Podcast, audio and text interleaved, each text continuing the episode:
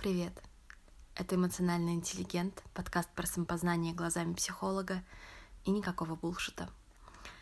И сегодня я хочу поговорить про то, как ты воспринимаешь свои проблемы таким образом, что они начинают тебя контролировать на самом деле.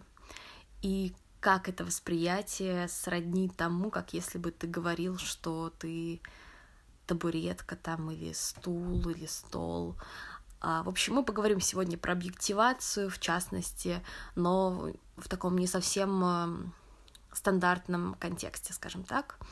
И, как всегда, про альтернативы, про то, как можно по-другому смотреть на свой внутренний опыт и что это может принести. Поехали.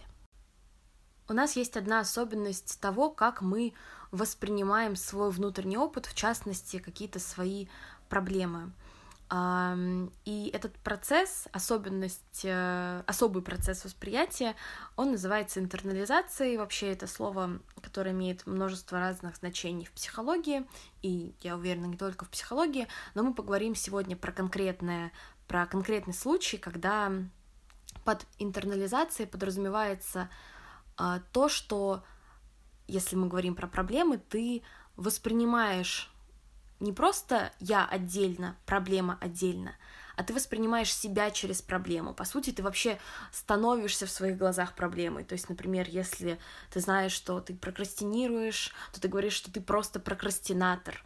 А если у тебя социальная тревога какая-нибудь, тебе сложно, может быть, общаться с новыми людьми, ты описываешь себя через это. А если, там, не знаю, у тебя а низкая самооценка, ты тоже в первую очередь смотришь на себя как на человека с низкой самооценкой и как бы сливаешься с этой историей о себе. А я подумала об этом а, вчера в контексте одной такой достаточно важной темы в моей жизни. А, я лет с 13, по-моему, болею сахарным диабетом первого типа. И долгое время, ну, относительно общей продолжительности моей жизни и моей болезни, соответственно, долгое время я воспринимала себя как диабетика. То есть э, это не было восприятие себя как человек с сахарным диабетом, это был диабетик. А, и в чем разница между человеком с сахарным диабетом первого типа и диабетиком, например? А разница в том, что эта история о том, что у меня сахарный диабет, она выходит на первый план и становится своеобразным объясняющим принципом, а, который формирует мое восприятие. И, естественно, это не только про какое-то там заболевание история, то же самое там с той же самой прокрастинацией. А, если у тебя, если ты сливаешься с этой мыслью о том, что ты прокрастинатор, тогда, с одной стороны, она будет формировать твое действие, потому что а, ну, как бы в следующий раз, когда у тебя будет какая-то ситуация неопределенности, ты будешь не знать, там, тебе что-нибудь поделать отвлеченное или поработать, ты такой, ну, я прокрастинатор, поэтому я поделаю что-то отвлеченное, и причем не обязательно это будет такой прям голос в голове, который именно такую логическую цепочку построит. То есть это не, не обязательно что-то осознанное, но так может произойти с достаточно большой вероятностью. И с другой стороны, это очень сильно про то, как ты воспринимаешь себя. Например, если у тебя был какой-то в течение рабочего дня была какая-то пауза, ты скажешь себе не то, что я просто устала, мне нужно было передохнуть, и ты скажешь типа, м-м, чертов прокрастинатор, опять прокрастинируешь, uh, вот. И в чем э, опасность этого? Ну или опасность, не знаю, следствие. Следствие как раз в том, что таким образом, интернализируя свои проблемы, мы одновременно объективируем себя. В принципе, достаточно понятно, что такое объективация. Это когда ты воспринимаешь кого-то не как э, субъекта, не как человека, который способен принимать какое-то активное э, какое-то активное участие в своей жизни, а ты воспринимаешь его как объект. И также ты можешь воспринимать и себя самого. И почему я говорю, что интернализируя свои проблемы, воспринимая себя через проблему, ты одновременно воспринимаешь себя как табуретку. А вот в чем э, суть.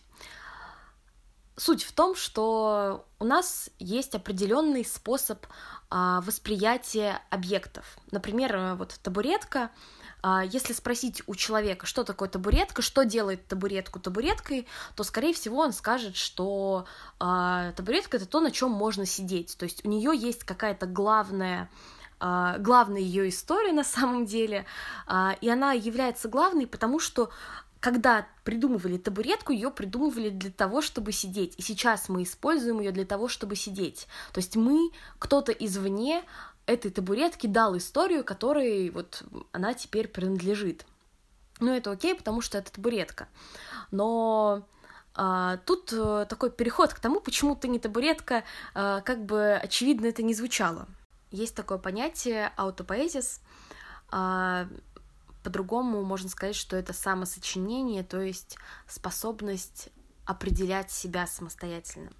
И вообще оно было предложено биологом э, Умберто Матураном, а, и он как раз-таки создал свою теорию аутопоэзиса.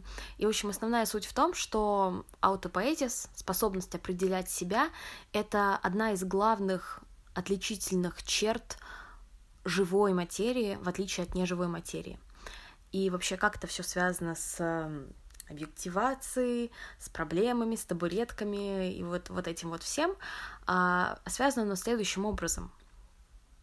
А, очень часто происходит такая ситуация, что когда мы знаем какую-то проблему в своей жизни, мы сливаемся с этой историей, мы сливаемся с историей о том, что я человек с определенным заболеванием или с определенной трудностью, которая меня преследует, и нам не кажется, что это какая-то действительно какой-то нарратив, какая-то история, которую мы сами рассказываем, которую мы сами воспроизводим в жизни, но нам кажется, что это вот просто мир такой, какой он есть, и вообще а, что теперь поделать. И действительно, когда ты вот просто в это погружен, это как будто бы ты, ну не знаю, находишься под водой, и под водой очень сложно понять, если ты никогда не выныривал, что есть еще а, а, пространство над водой, например. То есть, когда ты просто живешь в одной истории о своей жизни, не, а, никак не выныривая из нее, очень сложно понять, что может быть по-другому. И тут даже стоит пойти дальше и сказать о том, что у тебя в принципе изначально нет главной истории, нет главной истории о том, что ты живешь с какой-то проблемой а, или что ты живешь с чем-то другим, потому что а, опять-таки, если мы воспринимаем табуретку как что-то, на чем можно сидеть, потому что ей дали такую историю, то ты даешь себе свою историю самостоятельно, ты сам ее воспроизводишь, ты сам ее можешь менять. Но тут есть, конечно же, куча трудностей, почему сложно это делать, а, потому что все равно, когда мы проживаем свою жизнь, у нас есть какое-то ощущение, что вот это вот story of my life, что называется, это вот главная какая-то моя линия, по которой я иду, мы не всегда ее прям эксплицитно осознаем, но она есть. И трудность вот как раз в том, что фокусируясь на какой-то истории о себе, мы часто упускаем, ну, мы вообще игнорируем все, что происходит вне этой истории. Мы просто не замечаем факты, которые не укладываются в нее. А, ну, то есть вот э, несколько лет, что я была, что я ощущала себя диабетиком, а, спойлер сейчас, когда мне нужно кому-то об этом сказать, я говорю, что я человек с сахарным диабетом первого типа. У меня была такая штука, что я воспринимала свои возможности а, через свои ограничения. И это очень сильно... Не могу сказать, что я тогда не была амбициозна или что-то в этом роде, но у меня всегда было вот это ощущение, что чтобы чего-то добиться, мне нужно просто расшибиться а, об стену, потому что у меня есть какие-то дополнительные трудности. А, и много прошло с того момента, и какой, как бы, какой вклад того, что я сливалась со своей историей своего заболевания, он был как раз в том, что каждый раз, когда у меня что-то не получалось, потому что я там плохо себя чувствовала, или еще что-то в этом роде, или была расстроена из-за плохих сахаров, я говорила себе, типа, вот, вот доказательство того, что все идет к чертям э, с 13, черт побери, лет. Ну, в смысле, это не то, чтобы прям все шло к чертям, но я так себе говорила на тот момент. И, естественно, те случаи, когда, которые не вписывались в эту историю, когда, несмотря, может быть, на какие-то трудности с, со здоровьем, я все равно чего-то добивалась или просто наслаждалась каким-то моментом, они не вкладывались в то, что я, в то, что, в то, что я себе рассказываю про себя. Сейчас э, у меня другое отношение к своему здоровью, к своему телу. И вот как раз тот момент, что я говорю, что я человек с сахарным диабетом первого типа, это в первую очередь про то, что я человек то, что у меня много возможностей, много желаний. Есть определенные ограничения, но они не обязательно исходят из какого-то моего физического состояния. И вот в этом даже таком разрыве, то, что человек с проблемой определенной, как раз-таки раскрывается другой процесс, который противопоставлен интернализации, это экстернализация, и это как раз про то, что ты воспринимаешь не проблему как самого себя, а ты воспринимаешь ее отдельно. То, что есть какая-то проблема, которая по тем или иным причинам на тебя влияет. Но есть ты с твоими желаниями, с твоими эм, надеждами на новую историю, может быть. И как раз вот только в этот момент, когда ты можешь понять, что вот есть ты как отдельная единица, а есть что-то внешнее, ты можешь с этим внешним начинать работать. Таким образом, а, когда ты интернализируешь проблему, когда ты начинаешь воспринимать себя как эту проблему, ты относишься к себе как объекту, потому что тебе кажется, что есть у тебя какая-то изначальная история, которая есть ты. Но это неправда, потому что у тебя есть много историй и много потенциально других историй, которые ты можешь начать проживать. И только понимая, что у тебя есть выбор, ты можешь рассказывать другие истории, ты можешь вкладывать другие смыслы в то, что ты делаешь, у тебя появляется шанс изменить то, как ты живешь. И я хочу предложить тебе сделать такую штуку. А, я сама достаточно много этим занимаюсь.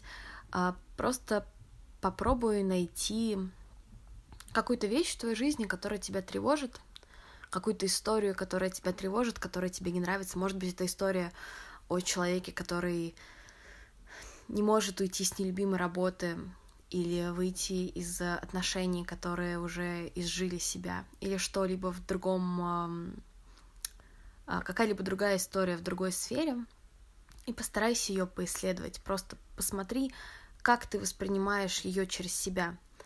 И попробуй найти какие-то моменты, которые не вписываются в эту историю. И представь, какую альтернативную историю ты бы хотела рассказать. И я думаю, что, скорее всего, в ближайшие несколько выпусков я продолжу рассказывать про экстернализацию, про то, как это происходит, а, а также скорее всего, будут посты на этот счет. А в моем паблике вы можете его легко найти. Он называется точно так же «Эмоциональный интеллигент». Я веду его ВКонтакте. И я думаю, что скоро тоже будут э, открытые семинары, там, где мы будем э, практиковать а, техники экстернализации в группе. А, и это все проходит в Москве. Всю информацию тоже, тоже можно найти в паблике. С вами был эмоциональный интеллигент. И на сегодня это все. До скорого.